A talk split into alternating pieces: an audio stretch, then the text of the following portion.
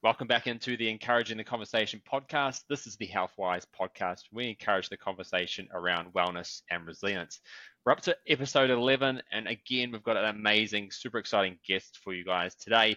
Before we get into that, just want to introduce my co-host for today, Anna from Healthwise Americas. Welcome in, Anna. Hey, thanks, Ross. Hi, everybody. Great to be back on today. Anna, do you want to introduce our special guest for today? I absolutely do. I've worked with Jenn for a while now in the people and culture space. Jenn is from our learning and development team. She's based over in Vancouver. Jenn Gowans. Tell Thanks, us a little bit guys. about yourself, Jenn, a little bit of your Flight Centre history. Uh, yeah. With us, that sort of thing. You bet. I have been with the business for 10 years now. Started as a travel consultant, the travel consultant role in shopping Guildford and then at about the month, six month mark, I started in uh, shadowing in the learning development space. That was always kind of my brightness of future opportunity. So I knew kind of this is the department I always wanted to be in. So started kind of shadowing our onboarding programs in my downtime days off and then transitioned into, well, at that time, an ATL role. And then from there, I about the three year mark, that's when position became available in what was at that time the Learning Center.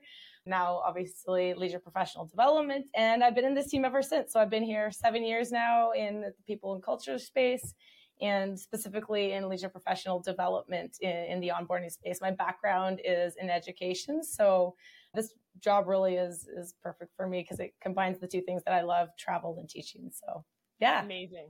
Yeah, it's great. It's great. Amazing. We're excited to have you on the podcast today, Jenn. Thanks for having How, me. Yeah, absolutely. How we like to start these podcasts is with a theme we like to call Healthwise Speed Dating. So, we have a couple of random questions for you. Okay, the first question ready. today is What fake name would you like to have?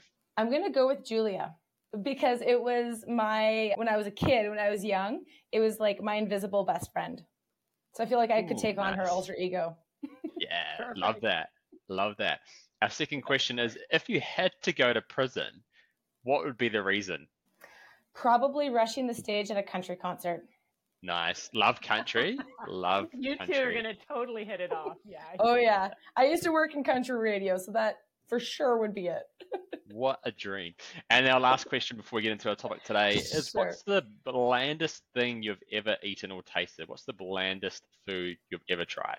I'm a pretty plain eater. So that doesn't really, it's, not very hard to do. I can't think of a specific item, but I, I'm a pretty plain eater, so that, that would be hard. Okay. No, no. Thank you for answering those questions. We'll get underway with our topic today. So the topic we're talking about today, guys, is infertility. Now, our first question for you today, Gina, is can you share a bit about your personal journey with infertility? Yeah, absolutely. So our journey started back at the beginning of 2000. So definitely a, a crazy year. I knew based on a history of endometriosis, I knew that it could be a journey ahead. So when we decided that we wanted to start building our family, we, I went and consulted my GP who referred me to a fertility clinic in Vancouver. And we pretty much got into the IVF journey quite quickly. Tried naturally for a couple months, but we, we kind of already had the heads that this was probably going to be the journey. So we started the IVF journey with our first cycle in August of 2020 after some initial consultations. And the cycle resulted in two embryos, but they came back as not viable. So they ended up having to cancel that first cycle. We went right back into a back to back cycle. As we were told, that kind of increased your likelihood of success. We went right back into another cycle immediately after kind of the same outcome. They ended up having to, after all the priming, they ended up having to cancel that cycle just before the egg retrieval process, just a result of not enough eggs, not enough follicles, etc. So we kind of paused for a second after that. We kind of regrouped. We changed doctors. We started a bit with a bit of a different perspective as well. We were looking for a bit of a fresh perspective kind of changed up our treatment plan and we kind of went full force into cycle number three. And just maybe to take a step back for a second, for those of you that don't know what IVF is, maybe you've heard of it, but you don't really understand what it is. IVF is a type of assisted reproductive technology where the egg and the sperm are fertilized outside of the human body in a lab. And then after fertilization, the fertilized egg gets reimplanted inside the uterus and then pregnancy occurs as a result. So just thought I would slip that in in case anybody doesn't know what IVF IVF is. So, yeah, resuming our journey, we launched into cycle number three, where we had a lot more success. We had 12 eggs that were retrieved in that cycle, and that resulted one good quality embryo. So, we went into an embryo transfer, really, really positive about that journey. And unfortunately, that, well, initially it indicated pregnancy, and in the weeks to follow, ended in a, what they called a biochemical pregnancy. So essentially, it's a miscarriage in the first couple of weeks, w- which was really tough. And I think the toughest part about this is you kind of go into this journey and you expect that once you accept the journey that that's going to be the biggest mental bar- barrier and emotional barrier. And so i never really anticipated a situation where this wouldn't work. You know you figure out how financially you're going to come up with it you mentally prepare you emotionally prepare for the journey and then you just expect it to work right away and i think that was that was a huge barrier for us. I, I really didn't anticipate that this would take and would require multiple cycles. So after we were able to generate that embryo and they did the implantation we were kind of like all right this is great news. We got the positive pregnancy test. And then in yeah in the weeks to follow the hCG levels started dropping and and that resulted in the miscarriage. So after that after three back-to-back cycles we took a month off just took the opportunity to kind of let my body heal do a bit of a reset mentally At, that third cycle was pretty intense I was kind of on max dosage for everything. So I was up to six or seven injections a day and probably about upwards of 10 to 12 hormones in the form of like pills, lotions, etc. So it, it's pretty consuming.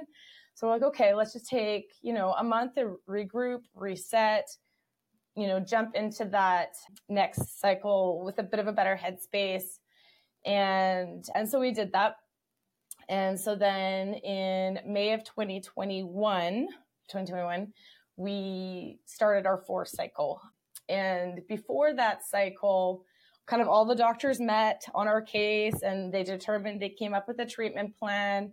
I incorporated acupuncture. I actually incorporated acupuncture in round three as well because that's supposed to increase the blood flow, which is supposed to help with implantation. So I we introduced acupuncture. We introduced intralipid infusions. So I was going weekly downtown for intralipid infusions, which again is just another way of hoping to improve implantation success because it deactivates the natural killer cells that someone women are more susceptible to to improve that implantation uh, period in time. So started kind of introducing that. We did a bit of a mock cycle. We did some ERA testing some additional tests before that fourth cycle just to see if we could prepare the environment for pregnancy in a little bit of a better way. So we did a bit of a mock cycle and then went into the the fourth cycle. Once we went the fourth cycle, again successful in that we ended up with five embryos from which three were good quality. So that was better results. And again, we were kind of of the mindset that okay, you know, we felt it. We felt like this was was the time. You know, stars were aligned, and after implantation, got a positive pregnancy test. That lasted quite some time a couple months and then again experienced another miscarriage in that and i think another challenge in that is that every time they couldn't really pinpoint what the issue was. So they were kind of trying different things but no real understanding as to as to why it wasn't working especially after that third time. So you know they chalked it up to endometriosis but nothing really specific. And so after that fourth cycle they kind of we kind of regrouped and regrouped the doctors and they're like you know a lot of women have issues on you know one or two things. Either they have issues with the number of eggs like your ovarian reserve or they have issues actually carried through with the pregnancy at the implantation stage and she's like unfortunately in this situation we're having issues on both ends so we're not creating a lot of eggs. There's not a lot of eggs there. It's not developing. And then also we're not able to retain the pregnancies. So at that point, they kind of came to us and they're like, I don't think IVF is going to work. And I don't think you'll be able to carry. So that was obviously a bit of a, a bit of a barrier. We, we certainly weren't prepared for that news so uh, it's at that time that they had suggested uh, the concept of surrogacy, which is something that, again, we hadn't really done a lot of research on because we anticipated that we were going to go into the first cycle and it was going to be great. And that was just, that was the journey and all would be well. So, so it took some time. We did some researching, took some time to really reestablish what our next steps would be like, and really took some time to reconnect as a couple as well and kind of get back into a good mindset, reset mentally, reconnect, and spend a bit of time. Uh, so we took a break after that when we got that news, and in that time, decided to get married and really just focus for a little while on the relationship. So really one stressful event into another, wedding planning. but I'm not someone that sits still very well, so that was fine for me. Um, so so yeah, we and so we planned the wedding. We got married in in Hawaii, and then came back, introduced a puppy into our family, which was it was way is more important than I thought than I thought it was. I I didn't realize how much I needed it, and so she's been really really great. Her name's Maui. Uh, she's been really great in the day to day and just, uh, you know, being able to have that care factor and being able to kind of feel like that little, even if it's a dog mom, feel like that mother. So she has been certainly a blessing in disguise. So after we came back from the wedding, after we got Maui, took some time to kind of research the surrogacy avenue in a little bit more detail. And surrogacy in Canada is a really tough journey. Obviously, surrogates can't get paid. Therefore, there's not a lot of surrogates, huge waiting lists, intense costs associated. So we did a little bit of digging. We went back and we met with our doctor. We're like, kind of what's our what's our course of action? What's our plan forward here? And after that, she they were like, okay, well, we started working with the surrogacy group in Mexico. I was like, oh, this sounds promising. And what they just started working with them. Wasn't something that was available to us before. And there was no wait lists. And you know we felt protected by this. They had surrogates that were ready to go. So they're like you can meet with the surrogacy group. We've worked on building a relationship with them over the last year. You know we're finally ready to kind of get this going. And so i'm like oh this sounds this sounds really promising. Maybe this was this is what was meant to be. So we met with the the director just over zoom and we were really, really excited. We thought it was a really great approach. It's a very holistic approach. They really focused on, you know, the physical well-being of the surrogate and her family, but they also focused on the emotional, psychological well-being. And I really, really loved the approach. I thought it was very encompassing. So, so I was like, oh, this sounds like a really, really good journey. We asked our questions. And then we kind of launched full, full steam ahead into the surrogacy journey after that. And this brings us kind of to the beginning of this year. So once we decided that we wanted to move forward with them, I ended up actually flying down to Mexico and I met all the surrogates. And I was going to be the first Canadian. They had an already established practice in the US, but I was going to be the first Canadian to go through this process because they wanted to bring this as an option to intended parents in Canada. So I was partly going to be a little bit their ambassador as well. And so I'd spent a lot of time with them. I went down, I toured their facilities, met with all the doctors, met with all the surrogates, interviewed them all. We did a preliminary interview over Zoom before I went down. And then we set up, you know, the appointments for me to go and meet with them uh, in person to really build that relationship. And their families came. So it was, it was a pretty big day and we had narrowed down by the end of that we kind of narrowed down to the surrogate that we wanted to move forward with. Super lovely later family was really fantastic. And we knew that it was going to be a challenging journey. It was going to be different but i was like okay well if anyone my friends all laugh because they're like if anyone's going to you know conceive out of country it's probably going to be you working in the in this industry. So it didn't really it didn't you know cause me any concern. I was like, oh, you know, we travel, we have the ability to travel back and forth a lot. And I was like, this is just going to be what it's going to be. It'll be different, but it'll be exciting and it'll be our journey. So, yeah, we solidified that and we went full steam ahead. And once we got into the contracts, which if anyone's gone through this journey, they know that the, the contract piece of surrogacy is, is pretty intense. And so once we got into the contracts, that's when things started to change a little bit. And my husband works in contract law, not in contract law, but he works for a law firm in Vancouver. And so he has a lot of experience reading contracts. And when we got the contracts from Mexico, it was all alarm bells. It was is pretty scary. There was no protection for us in there. Things that were promised up front had changed. And we had done a lot of legwork ahead of time. And so like we had established okay we had found somewhere that we were going to live for three months in mexico. We had met with embassy to figure out what documentation we needed in place to actually bring the child back at birth and what we needed to change like parentage from us from the surrogate because according to mexican laws at time of birth the the parentage the parentage goes to the surrogate and then there's a whole process where you have to apply for parentage to actually transition that to to us. So we had gone through all of that. But when we got the contract, a lot changed. The the amount changed, what they were going to take support on and what they were going to take responsibility over. So I started kind of communicating a little bit back with my fertility clinic and I was like, "Oh, you know, some things have changed. I'm a bit nervous. Like we'll we'll continue and we'll and my husband ended up essentially redrafting their entire contract. And we got to a place that we were I would say we were okay with it it was a bit alarming, but we're like, okay, we can we can kind of live with this. Understand that things might operate different, in, you know, in a different country, they might things might operate a little bit differently.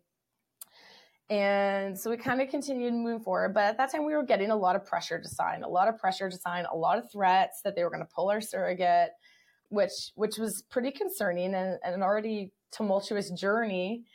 You know, that's that's pretty crippling emotionally because every time they're like, oh, if you don't sign this, we're gonna, you know, pull your surrogate. I just wanted to sign right away, and I just wanted to send them all the money and kind of be done with it. So it's hard to kind of separate yourself and. So, so thankful for my husband that because he kind of kept me in check. He's like, you know, we actually need to protect ourselves in this. It's a huge investment, but it's also the investment of our child and you know their future and you know beyond that. So, yeah, so we kind of move forward we had signed the initial contract and we were getting to the point where we were going to sign the gestational contract. So that'd be the contract with the surrogate. Plans were in place for her to come up with come up for implantation. So she was going to come here for implantation in Canada, and then we would have flown down there for for the birth of the child, of course.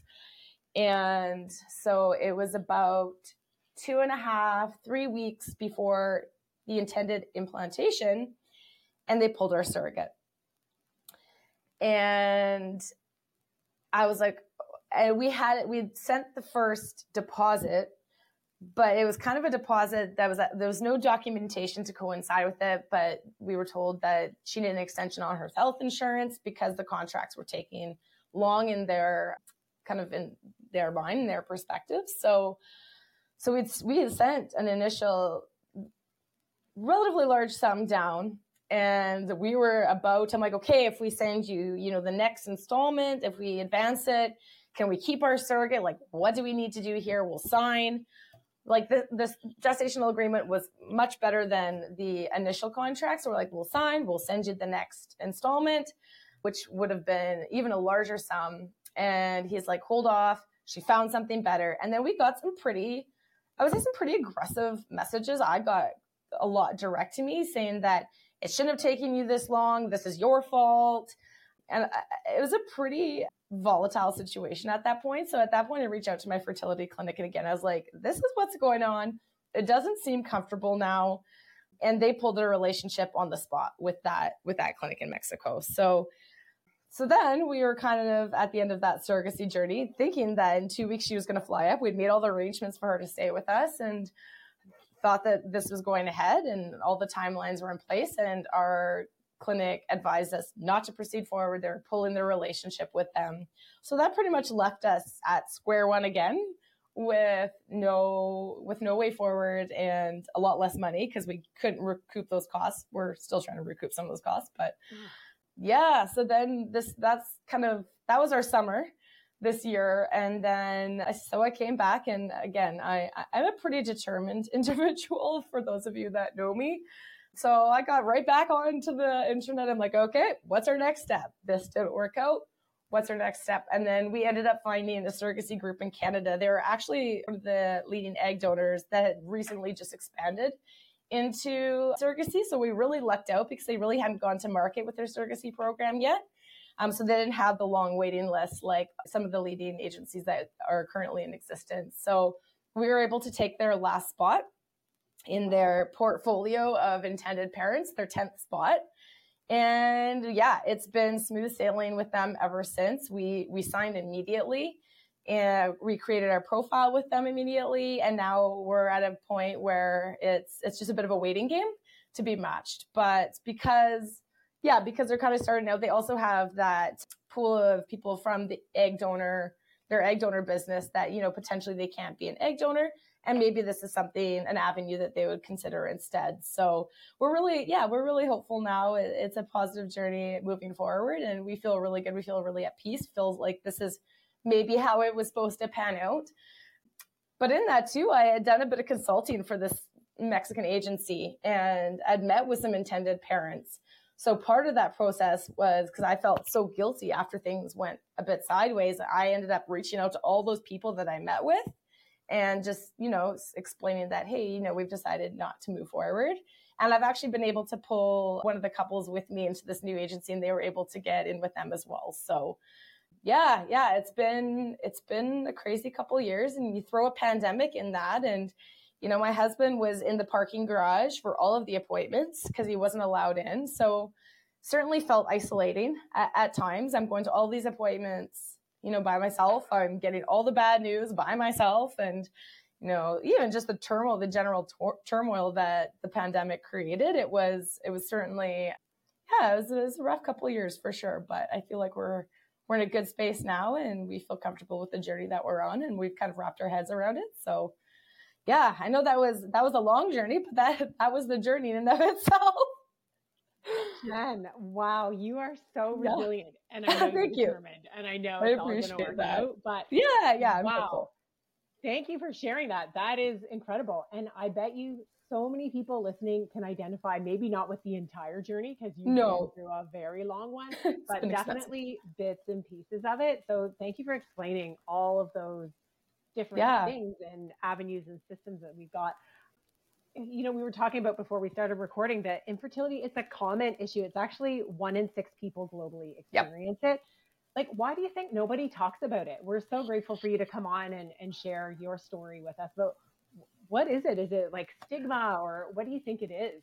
I think it's a couple things. And I was reflecting on that question quite a bit. I, I do think it's stigma. I think, you know, sometimes accepting that feeling of failure in something that seems like such a social norm, I think that's really challenging. But then I was really thinking back to my specific journey. I'm like, when I was in the trenches of each of these cycles, it's so consuming. It's so consuming. It, it's like a full time job. And so when you're in it, it's it's your world. You're not thinking about anything else. So you're not really thinking about communicating this.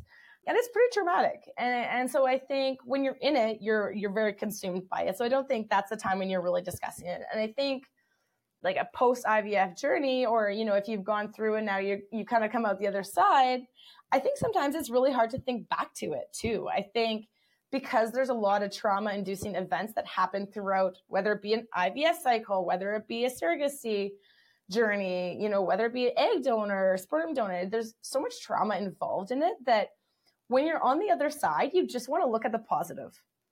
I, and I think you just want to, you just want to be like, okay, you want to accept the journey, you want to process it, but you also just want to move forward. And, you know, if you are successful in the journey, despite what the reason for the infertility is, I think you just want to focus on the positive. So if you, you did get pregnant after all this, you just want to focus on your energy on you know, on the life that you've brought into the world. And I think there's so many different reasons for infertility too. I think that's the other thing. It's not like we have, you know, this medical diagnosis and here's the cure.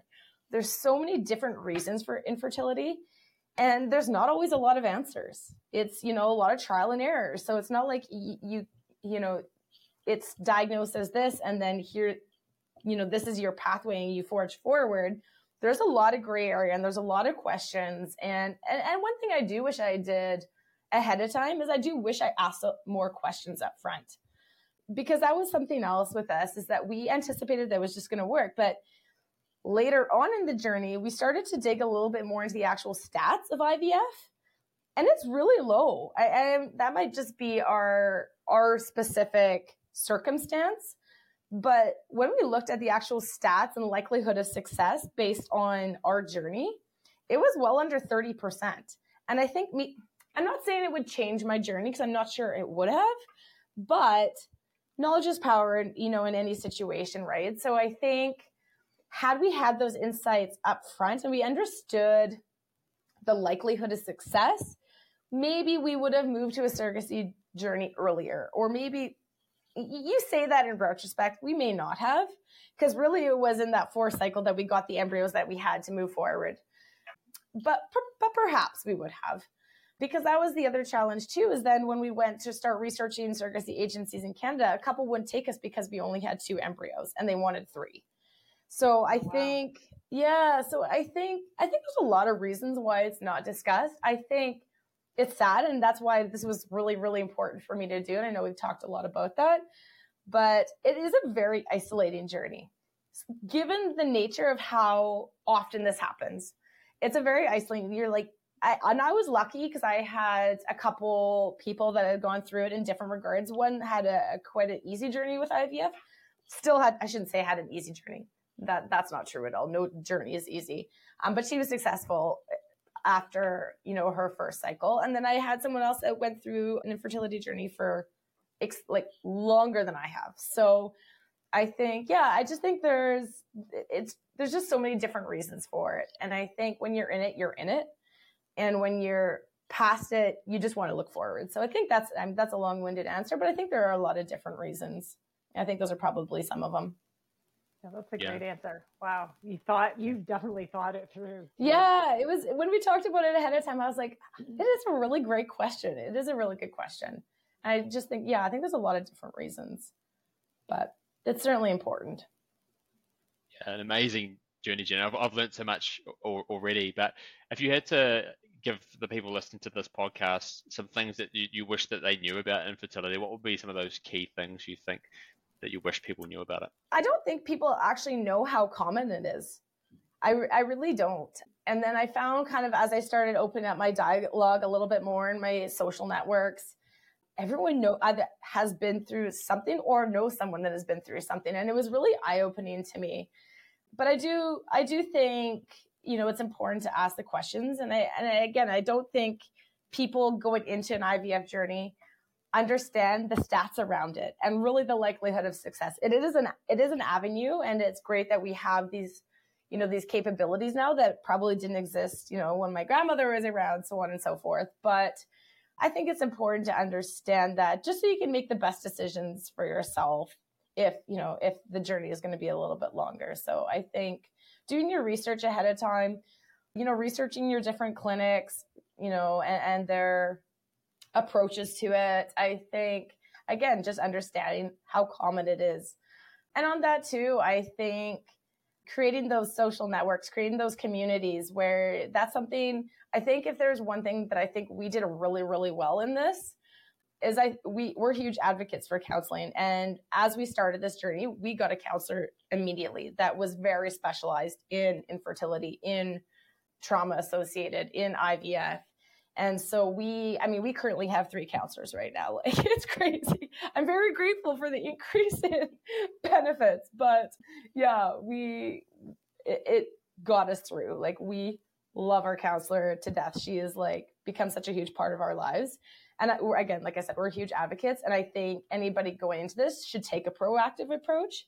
I do think that's one thing that, that we really nailed because I think that kept us unified as a couple because it has a huge impact and neither of us understood the impact that it would have on a relationship and you know i we're a very strong couple and i think the counseling made us stronger and i think this has brought us together but you know it certainly could it would easily break couples apart if they weren't proactive so you know i think it's accepting the journey but also looking at the impact that it can have on you like physically emotionally mentally and then also in your relationship. And I think for me, being able to acknowledge that he was just as much a part of this journey, even though sometimes it felt hard given that we did this in the pandemic. Like he felt isolated. He had his own challenges with feeling isolated in the journey because he couldn't be there and he wanted to be a part of the journey, wanted to be part of the process. And he sat in a parking garage. Like that's pretty challenging. And I had my own because I felt like I'm going to all the appointments. I'm doing all these things. Like we had, we had our journey together, but we also had very separate journeys.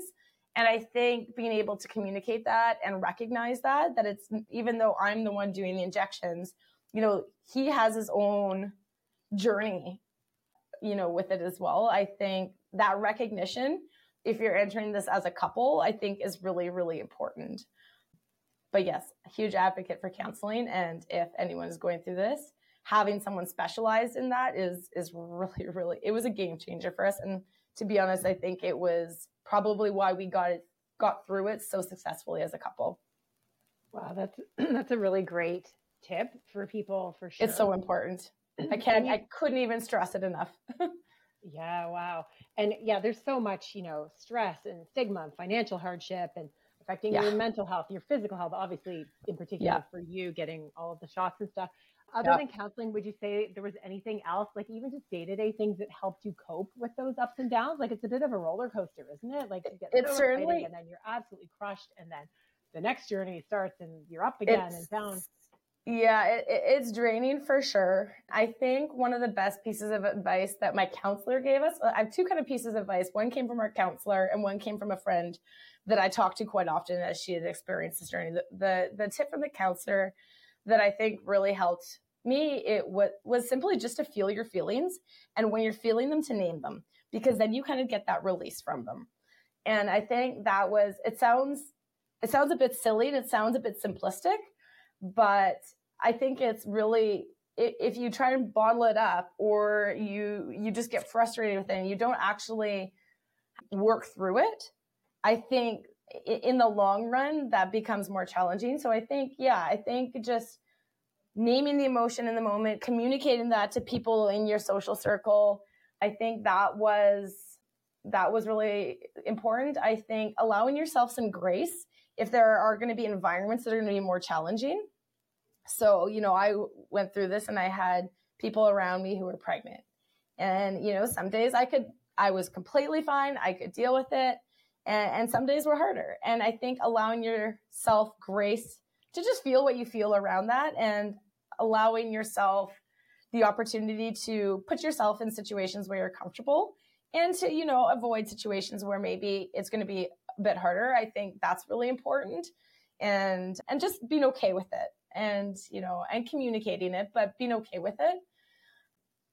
So i think that and then one thing that i felt really helped me not necessarily in the day to day but over the course of a year there are times that it's triggering right? So things like mother's day is triggering and i always found that the acknowledgement like my friend would always message me on mother's day and she'd be like happy mother's day. You're a mother you know in any you're in, in the full sense of the world in the word you are a mother. And that acknowledgement, I actually felt really gave me peace.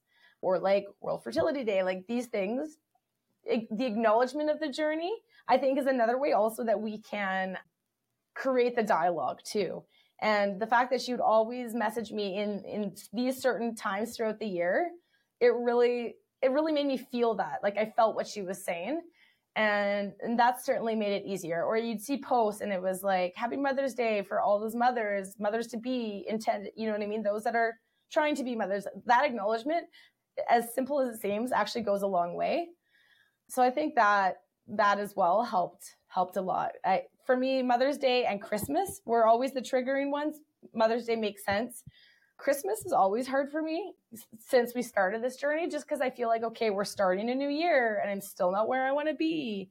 And I felt like actually Christmas is almost a little bit more triggering for me than like, I don't want to decorate. What's like, I, I found at times I kind of got into that headspace. So I find those two days were, for whatever reason for me, were, were the most challenging or those times of the year were the most challenging. But yeah, I think a lot of it is just allowing yourself to feel how you feel, giving yourself peace and grace in, in, those moments where you, you don't have to be at your best. You can't always be a champion in this. You can't always be like, this is great. Like, you know, positive. Like I, that's how I am naturally. And I was like, oh, this is weird. This is unlike me that I'm not like feeling at a 10 today with, with my approach and discouraged because I can usually, I'm pretty introspective enough that I can pull myself through it, like recognize it and then pull myself through it. But yeah, it certainly challenged me at, at the best of times. So I would say, again, long winded answer, but I think things like that, that acknowledgement, and then allowing yourself to to be in the environments where you felt best and you felt comfortable. And again, that changed. Sometimes you'd be okay in an environment, or sometimes I'd be walking down the side, walking and I'd see a family with like four kids, and I was like, I just want one. Like, you know what I mean? Those those thoughts, right, into your head. And I think, yeah, I think it's just recognizing it. Those are great tips. Absolute gems there, Jenn. Yeah, yeah no, noticing a name strategy is, is helpful for so many things. I love that tip. You know, I'm yeah. sure there's lots of people out there, again, because of how common this is, Jenn, that you know can relate to a lot of the things that you've been saying today. Do you have any sort of like last pieces of advice for our podcast today around infertility? Yeah, I think ask a lot of questions, do your research, try not to get lost in the research at the same time. I think being your own health advocate is really, really important.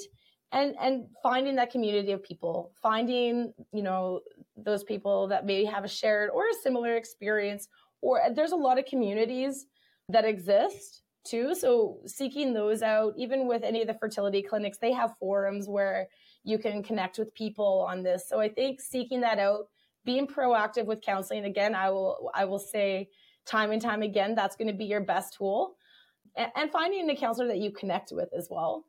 But I think those are the big things. Ask a lot of questions, be your own health advocate, find communities of people so that you don't feel so isolated and be proactive in your in your approach to counseling. And again, if anyone listening to this podcast wants to reach out, I, I'm always happy to be that support for you too. So please let me know. I, am happy to lend an ear and, and listen to. So you're more than welcome to reach out to me.